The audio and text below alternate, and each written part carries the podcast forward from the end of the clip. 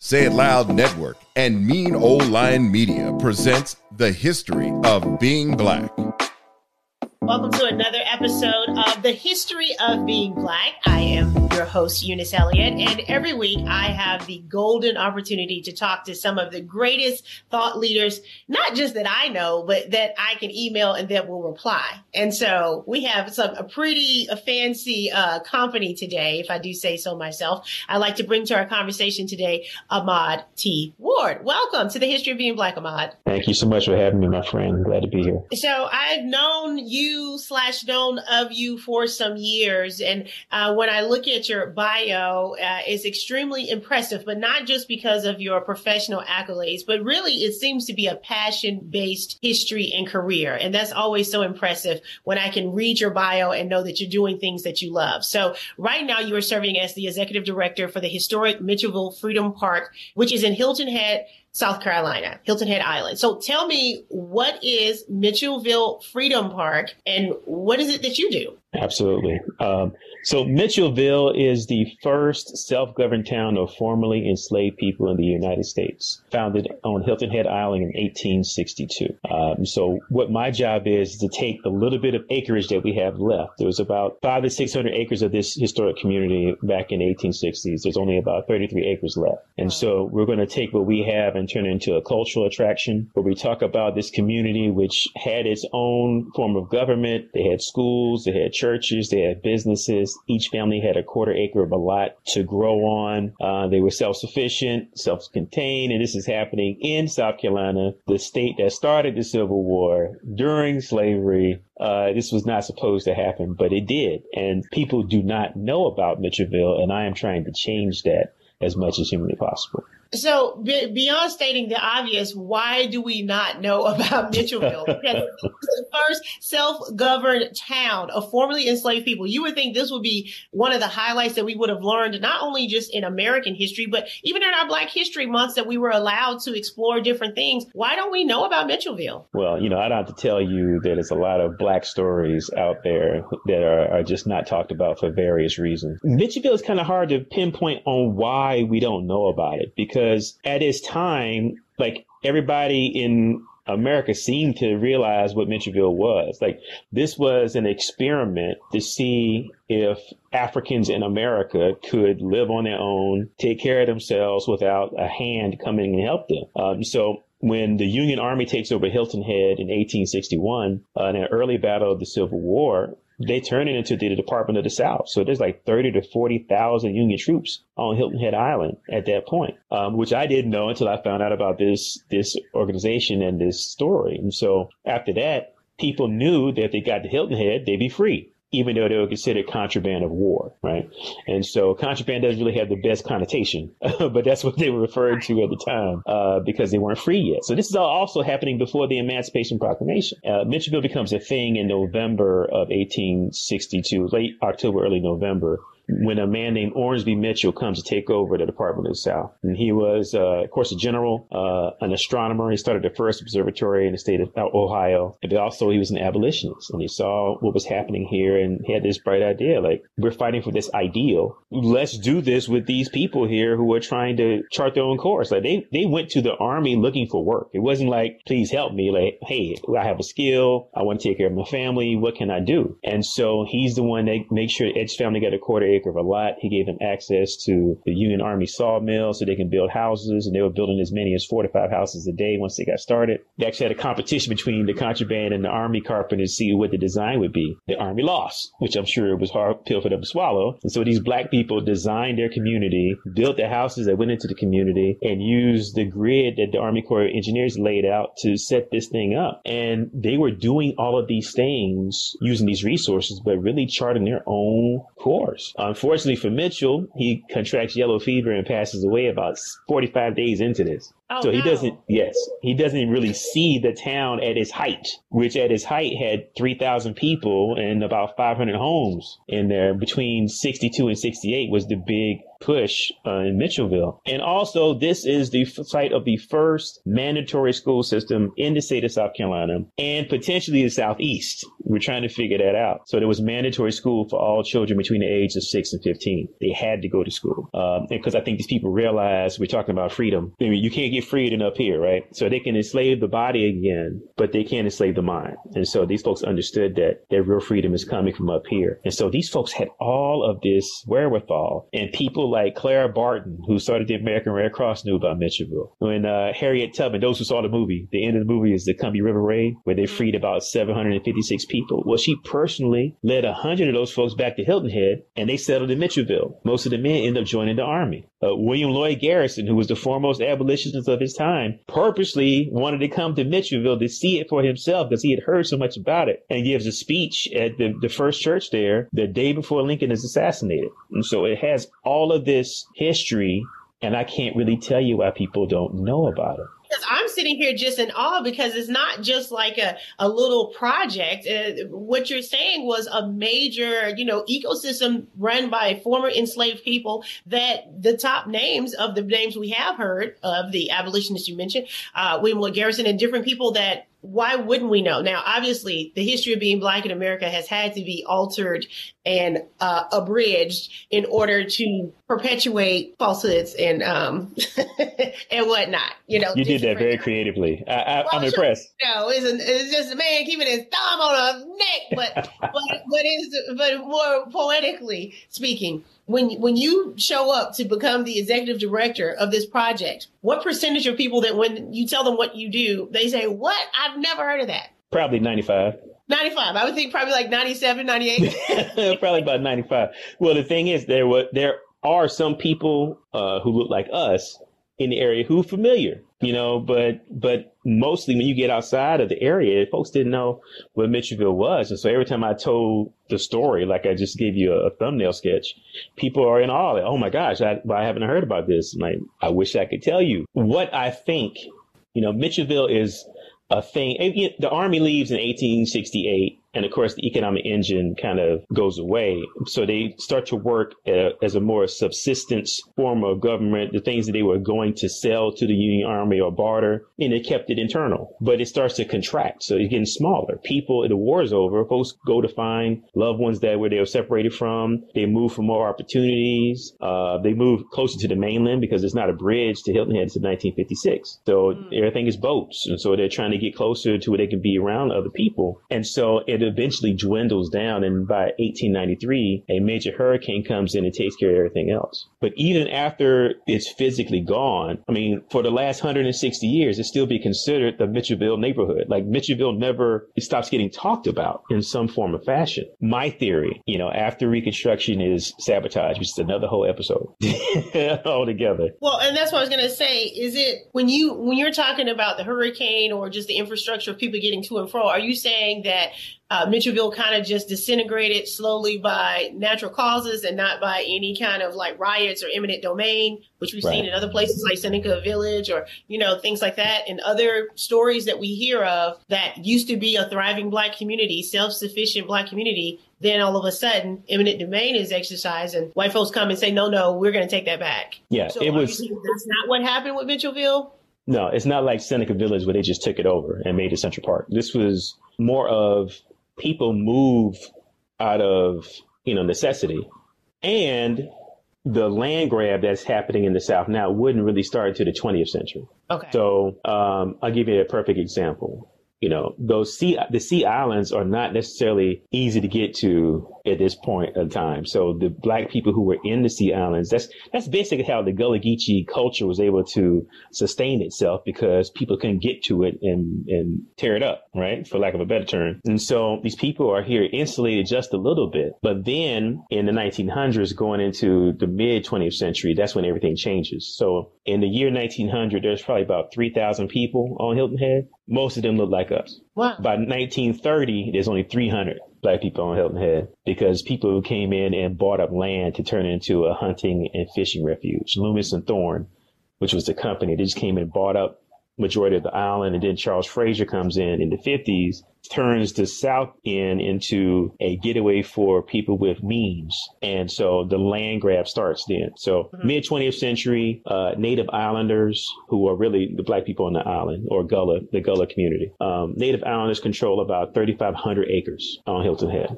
Now it's less than 800 and that's tax sales. Is there now are are they known as the Gullah people? Like, you know, is it still I don't want to say indigenous, like a, a cultural site there for the people that remain? Yeah, they they refer to themselves as Gullah. On Hilton Head, they call themselves Native Islanders, but it's they're still Gullah folks. And so the Gullah Geechee corridor stretches from Wilmington, North Carolina, to about Jacksonville, Florida. So that whole coastline is full of Gullah and Geechee. Now, I always heard Gullah, South Carolina, Geechee, Georgia right? But it's the same culture per se with very limited changes. But in our area, they're referred to as Gullah. And so these people are just regular, ordinary folks. And so the people among us who are not as uh, savvy, who come in the area looking for Gullah people, expect that they're going to like go on safari or something and right, see people right, exactly. barefoot shucking oysters. And that's just not what, that's not what it is. So the people there are descendants of the people that originally settled in that area. Absolutely we have records from ho- the hospital that was there and from like military accounts. Those families still live on Hilton Head or in the general area of Beaufort County.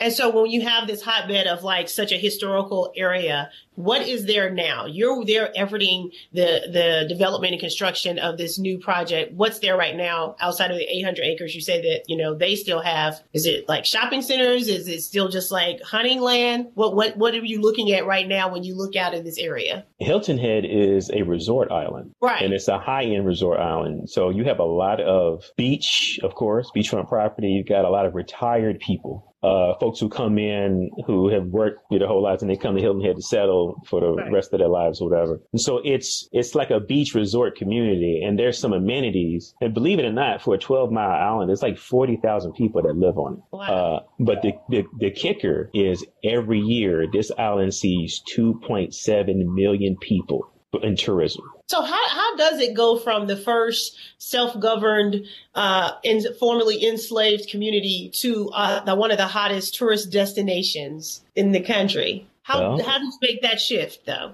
You buy up the land, uh, you turn it into a resort and you put, and you put big hotels there. Um, the thing is, there's a thing called heirs property. All right. And so if you don't have a will or you don't have a deed for real to the land, people have had this land for 80, 90 years. You just pass it in the family. Right. But without a will, there's this thing about heirs property. So you have six brothers and sisters, but you got one who no longer lives there, right? Someone in Delaware can contact that brother or sister, offer them $50,000 or money they have never seen before, right? For the land. And the land is worth so much more than that. Right. But if they get that in writing, then they can go to South Carolina. Hey, look, I got a, I got a deed here. Y'all off and they can kick everybody off. You know, so now they get control of the land. Or you buy property next to a uh, a plot of land. You build a two million dollar home on it. Property values go through the roof. They can't afford it anymore land goes up for tax sale. And so that's how it evaporated. And the land is so intrinsically connected to Gullah culture. When the land leaves, the culture leaves. And so it's really, it's really under attack. People don't speak Gullah like they used to, but now it's also in vogue. Like Harvard has a Gullah language class. Like people are coming to learn, yes, people are coming to learn about Gullah cooking. You got folks who are not Gullah creating Gullah art and selling it. And so there's people making money off of the culture who don't reflect the culture, which is a, a story as old as time, obviously. Um, so that's happening in the area as well. And it's not just on Hilton Head, that's in the general low country area. So now, Ahmad, when you're talking, obviously you've uh, studied and you're there and your feet on the ground, boots on the ground. But before you went there, started this amazing new project, you were with the Birmingham Civil Rights Institute as education director for like 15 years. And right. so that's when I first came to know of you. And uh, anytime someone needed to know something about Black folks in the media, they would say, let's call Ahmad. He will tell us about it. So um, including your time at the Birmingham Civil Rights Institute, tell me why is this such a passion point for you? It's so many of us as Black folks in America can hear these interesting stories. We can read a book, we can watch a movie, we can share some stories that say, "Hey, did you know?" But what is it that made it like your life's work? What was it something about your childhood that you got attached to the stories and wanted to preserve it and promote it, or how did you get here that this is your career? I was always hungry for information. So um, I'm the kid that used to read the encyclopedia. You know, okay the Britannica, you know, like not not just because oh I'm a nerd, let me look at it, but just I like to learn stuff. And so this thirst for information, when you when you're doing that all the time, and I'm fortunate that I could retain. It's not like I'm intelligent for real. I can just retain information, right? Um, but you do this, and then you talk to people, and like, oh, you don't know that. Okay, let me learn. So in the, I also have parents who pushed me to, to really find out about myself and other things. And so the more you learn, the more you realize that, hey man, everybody doesn't know this. And so my background is in art. Like I, I, I'm not a history. I was not a history major. You know, I was an art major. I got a museum studies uh, master's degree. I was doing that. How do you go from okay having uh, this thirst for knowledge, being a curious child, getting a degree in art, and first of all, who gets a degree in museum studies? And so, like, who, like, how did you get to that point that you said, I know what, I know what I'll get a degree in museum studies? You're I, go to museums. I asked the same question before I went to that grad program. Who gets a degree in museum studies? Who does that? I don't know no black people doing that. And so I was trying to avoid being an art teacher. Okay. I, I kind of was thinking about commercial art or doing some things. I, I couldn't really determine what I wanted to do. Really came this close to being a photographer, honestly. And one of my advisors said, go look at Hampton University's program for museum studies. I figured, okay, this place is amazing. Look at all this incredible artwork they have. I'll do this as the nine to five and do my stuff on the side, right? I want to create. I didn't really create. so uh, I got the gig in Birmingham as their education assistant. So even though I ducked teaching by going to grad school, the first thing I did when I got to Birmingham was go to each classroom in the greater Birmingham metro area and do outreach programs talking about the civil rights movement. And so that's really what made the fire grow even more because I'm learning all this stuff, studying to go talk to these kids. And then when I'm talking to the kids, I realize how much of it they don't know. And then you had teachers who had no clue. Again, really no fault of their own. And so for me, I guess it really started to catch fire in those first formative years at the Institute, especially when I'm looking at the differences between the school systems in downtown Birmingham and then going to Hoover or Homewood. I mean, the drastic change. And so I'm like, I want to make sure that these kids know as much about themselves as humanly possible. And so that's why I don't have one on the day, and I usually do. I'm going to these classrooms. I'm making sure I got a suit and a tie on. I might be the first brother to see with one on. I want them to know that they can do that too. They can be better than I am at this. I, that was my whole thing. And that's really where it started for me, trying to make sure that they're, they got the same opportunities as the kids who live on the other side of the valley who got computers in every classroom and, and there are people pouring money into the school. But then I go to Kingston and, you know, the lockers look like they falling down. So I'm like, okay, I'm, I, I can't do anything about the, the financial situation in the school, but daggone it, you're going to get this Fred Shuttlesworth. or I'm going to hammer this, uh, you know, Rosa Parks and, and, and Claudette Colvin into your system so you know what, who you come from. Because you know better, you do better. That's interesting though, because I feel like there's a direct correlation between you wanting to show them a black man in a suit and tie, knowing that they may not know that that's an option for them to dress that way, or they may have never seen a black man that wasn't their preacher or speaking at right. a funeral in a suit and tie, right? And so in that same way that you realize the import of them seeing you that way, that's why we don't know about Mitchelville. Because everybody knows that if you see greatness in yourself or see what's possible and available, you'll probably think you can do it too. Right. Amen. That's it. And so I want them to see greatness in themselves. And so when people, when kids ask me about what, you know, how I got involved like you did, I'm like, man, you can do this. You can do this. And the thing that I used to say that used to get under teacher's skin that I couldn't understand why they, why I would because I would talk about Dr. King, but I'd say, hey, listen, let's be careful not to deify King. You know, so people call asking about doing stuff with King. That's cool. I can do that. But can I talk about Lucinda Roby too? Or can I talk about these? Can I talk about Garrett A. Morgan? You know, because I wanted to expand their minds because we hold King on such a high pedestal that the kids believe they can't get there. Right. Right. And so I always wanted to tell them that was him. He was a once in a lifetime thing. There's nothing required or expected of me. No one's looking for me to be Dr. Martin Luther King Jr. I used to tell him, you could be king tomorrow. You could be king tomorrow if you want to, because he was a human like you. You can do, you can be a change agent where you are right now. And that's that's really what my motivation is. I want these kids to understand the power that they hold and the people they come from. Because once they know it, you can't stop. Right. And it seems just like a, a, a, tired refrain to say representation matters. But when you see somebody that looks like you, especially a black folks, first thing we say is, oh, I can do that. I, I remember Maya Angelou saying that black folks will watch, be sitting in the audience or whatever they see somebody doing, they say, oh, I can do that. and so that's why it is important for us to see images of ourselves, you know, uh, Uh, on the space shuttle or in the White House or in Congress or writing books or telling stories. And so when I see a black man who has a degree in museum studies and I say, Hey, black man, what made you do that? what is it that um, when you're looking at as a student of history, as a student of not only just history, our culture, unique culture here in this country, tell me what is your unique perspective in having a greater understanding than most of the past and where we are today, what you see today? What is your unique vantage point from being able to see both?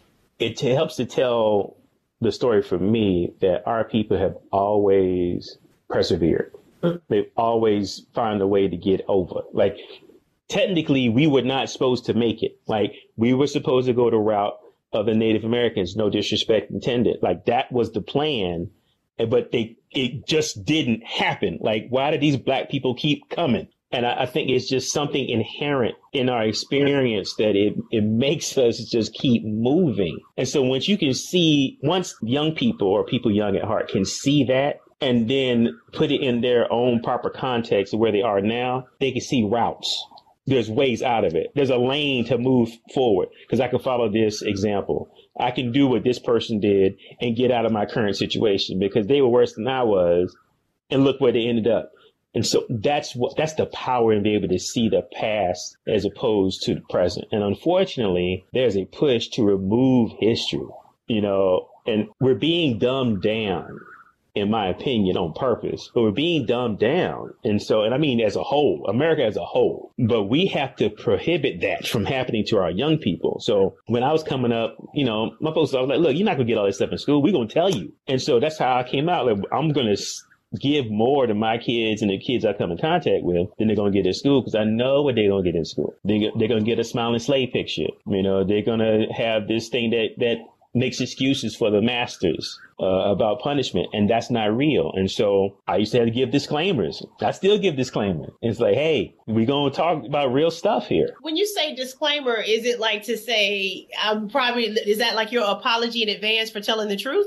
Not as it's not an apology. I just get them ready, you know, because uh, uh, if people ask me now, I made a determination when I turned forty I was no longer going to have kumbaya conversations about race. So when people called, asked me about doing something, I would tell them, Hey, you want to hold hands and sing? I'll come in the audience. All right. Mm-hmm. But if you if you want to talk for real, I get on stage. But I'm telling you point blank, I'm not sugarcoating anything. okay. I'm giving you an opportunity to tell me no. And I won't think anything of you. I just I'll sit in the audience. It's all good. But if you want me to talk, I'm gonna talk. But people feel like they're ready to listen now until you start talking. And then people are like, wait wait, I wasn't there. Wait a minute, you know, and right. So it's, so much still left that when, even though you will have uh, a counterpart say, well, I didn't have slaves. And then I say, I wasn't a slave. There still is this tremendous guilt and defense associated with having just the conversations. And that's why we're still at the same place so many years later, because